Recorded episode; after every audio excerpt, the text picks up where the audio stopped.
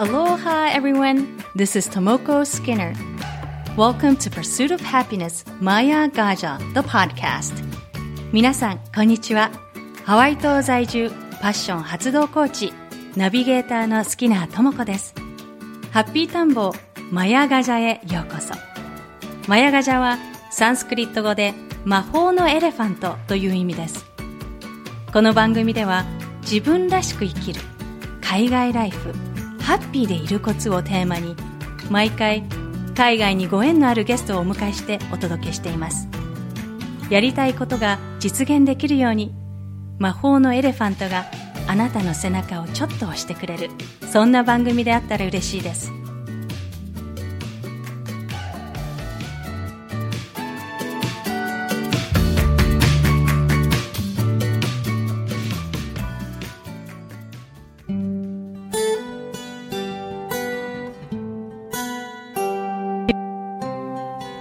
ハッピータンボ。ーマヤガシャ。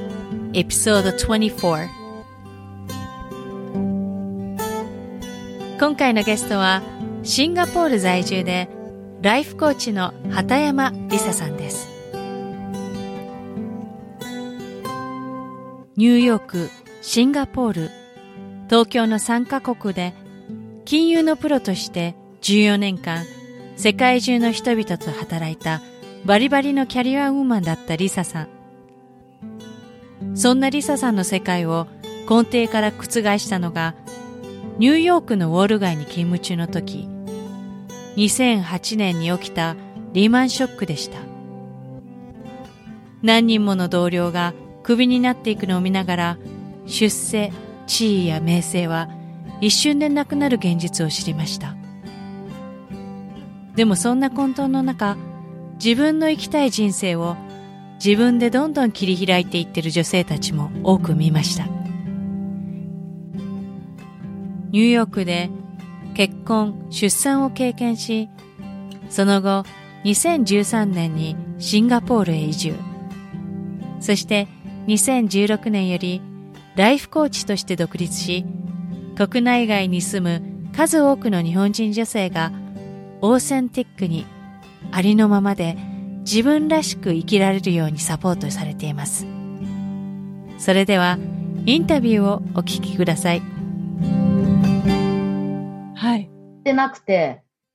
で、自分も20代ね、アメリカの大学4年間出て22歳で日本に、東京で仕事始めて、自分らしく生きれてないなーって悶々した生活が28歳まですごい続いてて、なんか、そこでニューヨークに憧れのニューヨークに行ったら、あ、これかみたいな。ここを、こういう生き方をしたら私は、もっと自分に忠実に本物に生きれんねやって思ったんですね。うん。じゃあ、こう、日本では、その、日本に普通にこう、高校生まで大阪で暮らして、はい。なんで会社員を、金融の会社員をずっとやってて、その中でこう、はい、その時はこう、リサさんオーセンティック、どちらかっていうと、フェイクだったってことですか？まあ、あの、日本で働いてた時は、うん、そうだと思いますね。その時はまだ若かったから、うん、なんていうのかな、うん、自分に嘘をついてフェイクっていう段階にはまだ行ってなくて、うん、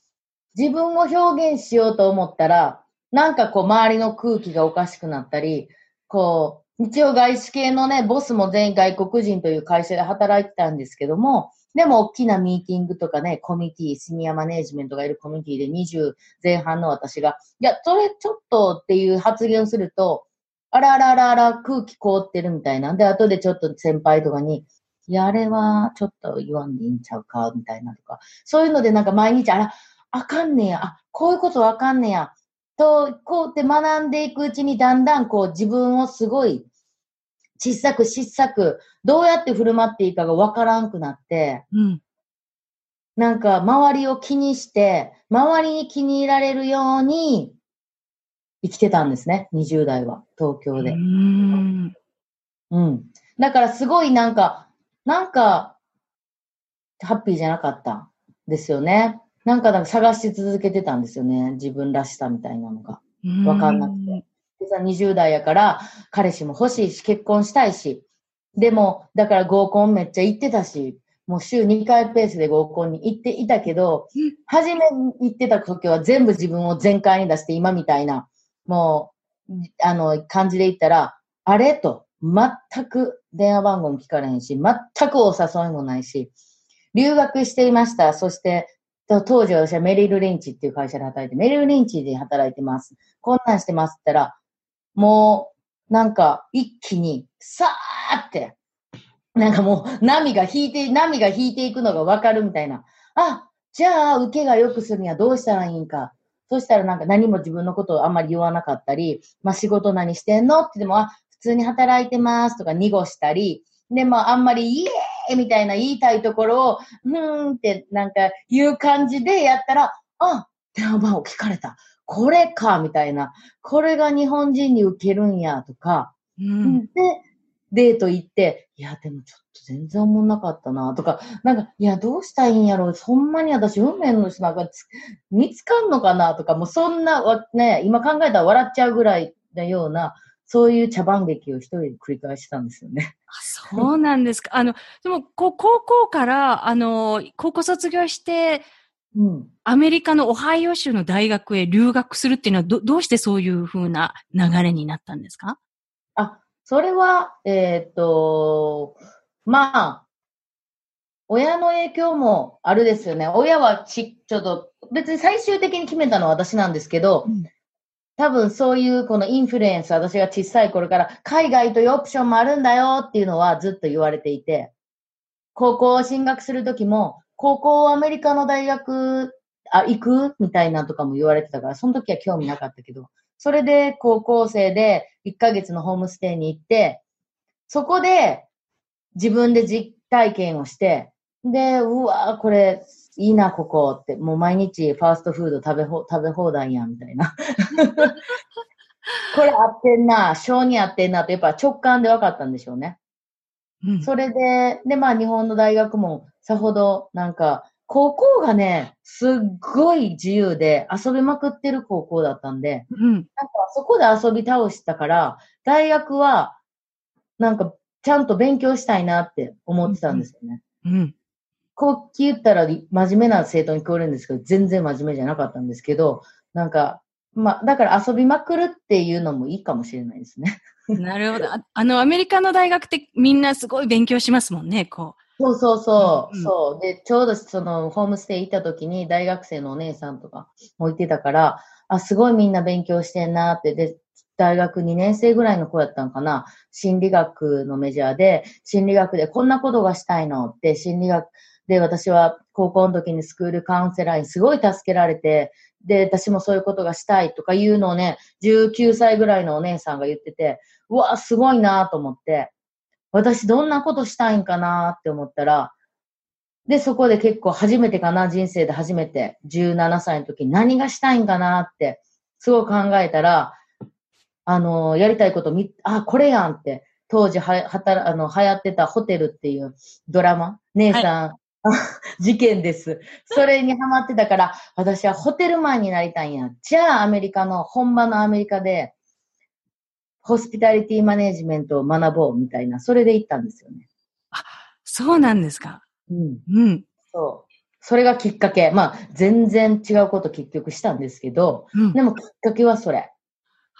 どうでしたか、このアメリカの大学生活4年間。こう、英語もその時って、もう、ある程度話せてい全然喋れないです。全く喋れないです。それをどうやって、どのように4年間？まあでもね、18、私の持論では、20前半ぐらいまでは、もう飛び込めばなんとかなると思ってるんですよね。うん。飛び込むがち、もう飛び込んだもん勝ち。こっちでまだ経験してない、体験してないけど、どうしようかな、あれやった方がいいんかなって、あーって悩むよりかは、もうそこに行く。そこの世界で生きるっていうのをしたら、と結構いけると思いますよ、みんな。うんじゃあ、こう、4年間のオハイオでの生活がもう肌に、アメリカの生活が肌に合ってたって感じですか？まあ、肌に合ってたって感じれたのは多分3年生ぐらいからかな。初めの2年間はもう辛かったし、なんか自分がハンディばっかりで、お友達はみんなアメリカ人のね、優しくしてくれたけど、なんか、うん、なんかつ、うん、なんか全然みんなに一人で何にもできない感じやったから、すごい嫌でしたね。英語も本当に。もうわかんなかったし、悔し涙、泣いてばっかりやったけども、もう泣くのにも疲れ果てて、うん、もうやるしかないっていう感じかな。結構リサさんさっきの高校時代にその自由な高校に行って遊び倒して、で、2年間アメリカの最初の前半の2年間はこう辛くて、こう泣き倒しって、こう、とことんまで行ってそこ突き抜けるっていうのが面白い、ね。私、ゼロ100人間なんですよ、多分ね。うん、ゼロか100かなんやと思う。そういう意味では不器用なんかもしれへんけど、まあ、そうなんです。だから、本当に、あの、ESL っていうの、イングリッシュセガンラングジとかも行かなかったから、もう18歳で、あの、行って、3日後に大学1年生のもうセメスターが始まって、もう今でも覚えてる一番初めの授業が、ケミストリー101で、もう、いね、ジェネラル、一般科目やから、もう200人ぐらいのでっかい ね、行動で、200人のフレッシュマンと科学、ケミストリーを勉強すんねんけど、もう、うん、初めから最後まで何にもわからへんって。で、こっから先生に、前これ先生のオフィスに行って、まず、宿題だけ何か教えてください。宿題さえもわからなかったから、何って言ってんのかがわかんまあ、毎日、宿題どれですかって言って、授業の中身は一切わかんなかったけど、宿題だけは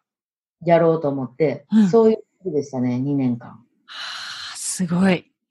すごいですね。うん、それなかなかこう、ちょっとこう、聞けない人も多い中、ちゃんと毎日宿題を、の課題を聞きに行くっていうのはすごいですよね。うん、うん。もちろん全部終わらないですよ、宿題もね。めちゃめちゃ、はい、ここからここまで読めって、こんな分厚い、ね、2、30ページ読めって、多分、辞書一句一句使ってたから、2、3ページぐらいしか読めなかったんちゃうかな、前は。わかります。うん、ね。やります。すごい、あの、ね、アメリカの大学ってどんだけ読むね、ページ数を2、30ページを1日で平気で出しますもんね。そうそうそうそう。で、それもさ、後からなんかやった、やっぱアメリカ人読み方とかもね、こう飛ばす部分とか、こう流し読み系とかもみんな上手いから、私、日本人とか真面目やから、初めから読んじゃいますよね。そうです、そうです。そうですか。で、4年間の留学生活を終えて、一旦日本に帰られるんですか？そうです。うん、あの、メジャーは会計学というメジャーにしたので、アメリカに残ることも考えたんですけども、会計士として働きたかったから、まあ、日本の方がオポチュニティは多いかなと。やっぱ日本人でアメリカで私しかも中西部やったから、シカゴとかで会計事務所で働くとなると、車系のなんか部品、あの、ホンダとかね、そういうのやから、ちょっとあんま興味ないなと思って、うん、で、東京での会計事務所では金融の会計のオプションをもらっ、ポジションをもらったから、あ、これからは金融やと。金融業界で生きていきたいと思って東京に帰ったんですよね。それでさっきの、こう、いろいろ、こう、金融で働きながら合コンもし、でも日本人女子みたいに、こう、おとなしく、可愛らしくしてる方がモテるっていう、そういったのも、術を学び。そう。顔でね、勝負できへんかったら、やっぱ、いかに、この、気に入られる性格を、みたいなんでね。だから一見楽しい東京 OL 生活やってんけど、実はだからさっきも言ったみたいに、みんなは多分当時の私を知ってる人は、リサ最高に楽しんでたやんって多分言うと思うんですけど、でも私だけが知っている、これは本物じゃないなって。もっともっと私の人生、もっと可能性あると思うし、これで終わりたくないし、もっと自己表現したいよなって思いながら、でもあまりそれもたくさんの人には言えず、うん、言ったんですよね。でも、うん夢があって、東京に帰ってきた時から夢があって、私は絶対にニューヨークで働きたいっていう夢があったんですね。あの、その22歳の時に。だから、あの、ニューヨークに本社のある金融機関に勤めようとか、その夢を叶えるために。そう。で、結局、だからニューヨークが変えてくれたのかな？ニューヨークが私を本物の人生に導いてくれたんかなってめっちゃ思いますね。このニューヨークに行きたいっていうその強い思いはど、どこから湧いてきたそれは、もう忘れもしない。今でも鮮明に覚えてるんですけど、フレッシュマンの大学の1年生の時に18歳で、サンクスギビングのお休みって、寮出ないといけないんですね。で、インターナショナルスチューデントの留学生の私たちは、1週間ぐらい、まあ1週間、4、5日ぐらい出ないといけないから、ちょっとじゃあニューヨークに行こうと思って初めて。で、夜行バスでグレーハウンド知ってますか？はい、はい。バスがね。うん。もうめっちゃ危ないね、怪しい系のバスで14時間かけてオハイオ州からニューヨークに行った。寝てて、パッて起きたら多分その時は5時とか6時やって朝方だったんですよね。うんで、窓の外を見た瞬間に、ニューヨークの摩天楼から朝日が昇ってて、これ本当映画みたいなんですけど、多分私はまだハマンハッタンに入ってないクイーンズとかの方向にいたんですけど、そのから見たあの景色に全身鳥肌が立って、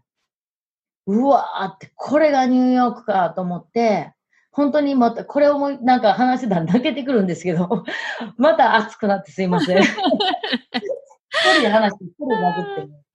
て。なんか本当にね、あれがね、なんかあの時の気持ちを忘れなくてよかったなって、今でも思うんですよね。で絶対にここで働こうって。で、それはまた、ま、バスが、あの、タイムズスクエアのあたりに止まるんですね。で、タイムズスクエア、そこのバスに降りた瞬間に感じた、あの、エネルギーとかが、うわーってもう、だから下から来るので、うわ、ここで絶対働こうって思ったんですよね、その時に。じゃあその時、バスから降りた時のその、もう感覚、センセーションっていうのはもう今でももうああ、もう本当に体で覚えてます。だから、これ話したらマジ、うん、当時のことが思い出して鮮明に泣けてくるんですよ、本当に。まあ、そこから私の本物の人生を生きる旅が始まってたなと思って、今も続いてるんですけど、うん。でも今は、あの時は一人でやってたけど、今はいっぱい仲間がいて、ね、たくさん生きようっていう人たちがいて、本当に、うん、幸せやなと思いますね。そのニューヨークで感じたエネルギーっていうのは何だと思いますか？それは、うん。いろんな人のパワー、エネル、人の持ってるエネルギー、その、そこう、うね。何かをやろうっていう、あれ、エネルギー。なんか、ニューヨークってとても不思議な場所やと思う思って、私の周りの友達でも会わへん人もいっぱいいるんですよね。ニューヨークのエネルギーに合わないとか、強すぎるとか、ちょっとグイグイ来すぎるとか、なんか私、当時の私は、にはすごいそこがぴったり来たんじゃないかなと思って、なぜかというと、やっぱりニューヨークって、夢を叶えたいとか、本当にこれをやりたいものがあって、なんか、それを叶えるためにもう全てを捨てて来るぞみたいな、やっぱそういうエネルギーがすごいあって、で、多分当時の私もそういうのがあったんちゃうかなと思って、なんか人生このままじゃ終わらせん。絶対に自分の、なんか、マックスの可能性を見つけて、マックスで毎日生きたいって思ってるのがうんぴったり。だから20代後半で行った時も、まさにそのエネルギーで行ったから、うん、あったんちゃうかな。多分これ、ライフステージ違ってたりしたら、うん子供また産んで、母になっていくとかとまた違うかもしれんし。そうですよね。そう。そう。まあ、あったんやと思いますね、そういう意味で。単純に。そしてなんかニューヨークに呼ばれたっていう感じが、なんかね、うんその短い4日間とか5日間の休みでたまたまニューヨークに行ってっていう、それを感じてっていう。で、うんまた戻るんですよね、ニューヨークに。一旦日本に行った後で。それ、そのちょうど10年後ですね。10 18年歳。18歳でその、それを感じて、移って転勤したのが28やから、ちょうど10年後に、本当に夢が叶ったって、もう、もうまず本当に思いましたね。その転勤っていうのは、そのじゃあ日本に勤めてて、こう、アメリカン、ニューヨークに転勤になったオフィスに。そう。もう言ってたんですよ。そこだけは私の取り柄で、なんか夢は言わな叶わへんって思ってたから、もう、かいあの、アメリカの偉いさんがき来たりとかするたびに、ニューヨーク行きたいニューヨークで働きたいとか、オープニングがあったら絶対行きたいって言ってたから、まあ、みんな覚えててくれて、で、ちょうどニューヨークのポジションが空いた時に、外で、あ、外で探す前になんかアジアにキャーキャーピーピー言ってる女の子おらんかったっけ？みたいな。それで、お声がかかって、ニューヨーク行かへんかって。本社から。うん。行くって、もう明日にでも行くって言って。そこ、そこですね。そこで第二の人生が始まった。やっぱ言わないとダメですね、そういうことってね。いやこれなんかいろんなね、あの、言わん方がいい願いは、しっかり自分のに止めて、あとノノートに書いてとか、見せたらあかんとか言うね、先生もいるし、それもいいと思うんですけど、私の今までのトラックレコード的に、今までの経験上、叶った率は完璧に言ったら叶いますね。うん。叶う。これやりたいねんって言ったら大抵来るから。うん。で、念願叶って10年後にニューヨークに行き、どうでしたか？ニューヨークで働くっていうのは。いやもうなんか本当に夢の世界から始まったニューヨーク生活で、もうだって夢叶ったから。でも、セックスシティにもうドハマりしてた当時、もう本当にキャリーのような生き方をしたいみたいな思っていって。でもね、やっぱりそんな天国も長くは続かず、行って半年後に、また私の人生のが、もう大きく変わる出来事があって、それがリーマンショックなんですよね。2008年の、あの、2008年で。経営破綻の、何でしたっけ？リーマンブラザーズの経営経営破綻で国際的な金融危機が、こう、起きたってやつですよね。はい。もう国際金融危機2008年。やっぱあれで、私は今まで持っていた価値観が、また雪崩のように全部崩れ去って、まあ、本当に良かったことなんですけど、あれがないと今の私はいないと思うし、うん、だから本当に、あれが、な、何がそんなすごかったかっていうと、まあ、まあ私の当時の会社もメリル・リンチで、で、買われたんですね。バンク・オブ・アメリカっていう、アメリカの、はい、まあ普通の地銀みたいな銀行に。で、やっぱりね、その時まで私は、自分の名声とか、肩書きとか、年収とかを、なんか金融のグインベスメントバンキングで働いてるかっこいいねって言われることが嬉しかったりとか、親も喜んでくれたりとか、こう、とてもそういう、ハビングって今私は言ってるんですけど、コーチング用語で、この外的要素っていうか、ハビングを、で結構生きてきてたんですね。うんでそういう人はすごい多いと思うんですよね。別に悪いことではないんですけど、やっぱり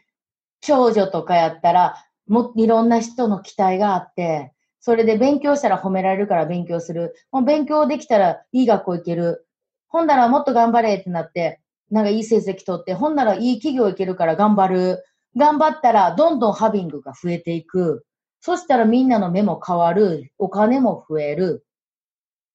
こういう生き方をしていて、でも、あの一、本当に一晩、あの一晩で、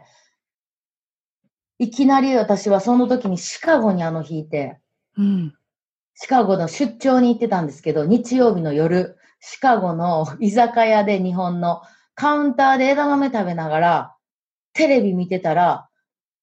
リーマンのオフィスからみんな段ボール抱えて出てきてるのがずっと流れてて、あれ？何これ？と思って、うん、何？何？つって、テロップがリーマンバンクラップってなって、その次にまたテロップでメルリンチもやばい。買われるかもみたいな。ね、あれあれあれ何何？何？つって。でもその夜、夜中、もうずっとそっからテレビにつきつりでホテル帰って、もうその夜中にはメルリンチは買われた。次の日会社に恐る恐る行ったらもうみんなどうなってるのかわからない。ニューヨークもとりあえず帰ってこいっていう。うん、そっから半年間、私は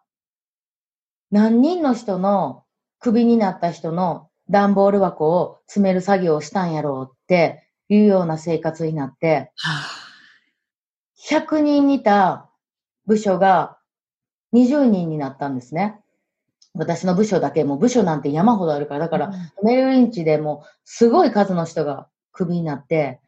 あんなに、あんなにみんなから、に、もう、ね、ボスで、あんなに慕われてた人が、すべてを持っていた名声もあった MD というマネージングディレクターというタイトルをこのウォールストリートで得て、それで家族もいて、あの、コネチカットには大きな家があってとか、もまさにアメリカ人の言うウォールストリートで働いているドリームがあった人たちが、一夜にして、もうクビになって、何もなくなって、残ったのは、あの、教育ローンと、子供の教育費と住宅ローンやって言って、私が段ボール渡したでね、コーヒー、スターバックスでも渡した時泣いてたおじさんの顔とかさ、もうなんか、うーん。ああって、それをずっと半年間やりながら、ハビングって、何の保証にもならへんなと思って。ハビングを得ることはすっごいいいことやねんけど、そこに固執して、そこを依存して生きてたら、あかんなって学んだんですね。うーん。だって、ハビングなんて一夜にして崩れんねんもん、なくなんねんもんと思って。で、その中でも、たくさんクビになった同僚の中でも、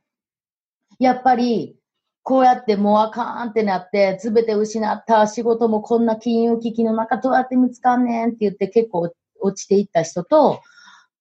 逆に、これは本当にありがたい。なんかのサインやずっと辞めたいと思ってたけど、お金をもらって辞めれる、ね、パッケージもらえるから、クビになったら一応。そしたら夢叶えれるやんって言って、夢叶えて、今本当に幸せな人生を送っている人たち。やっぱこの二パターンを見たんですよね。うーん。なんで違うんやろうって私なりにすごい観察していったら、やっぱりこの夢を叶えていった人は、ハビングに依存をして生きていなかった。じゃあ何を、に大切に生きていったかって言ったら、それがビーイング。私のコーチングでとても大切にしている本物の人生を生きるためには、ビーイングを基準に生きていこう。うん。自分のあり方、あなたは何を大切にして、どんな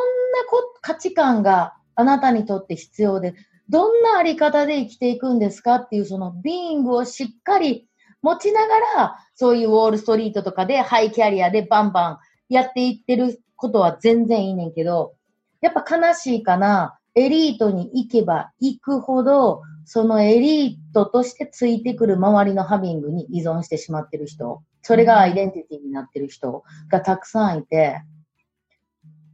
なんか私は本当にそこで自分の価値観が一転して、ああ、何の保証もない世界で私は働いているなと。うん。うん。それはそうやねんけど、そしたら私はどんなあり方で、どんなビングを持って生きていきたいんやろうって、そっから探し始めたんですね。Thank you so much for listening to Maya Gaja, The Pursuit of Happiness. 番組をお楽しみいただけたら、ぜひレビューに感想をお書きいただけると嬉しいです。今回のインタビューの詳細は番組ウェブサイト www.mayagaja.com をご覧ください。番組は毎週日本時間の水曜日に更新しています。iTunes もしくはお使いのアプリでこの番組の購読ボタンを押していただくと自動的に番組が配信されます。それでは次回までアローハ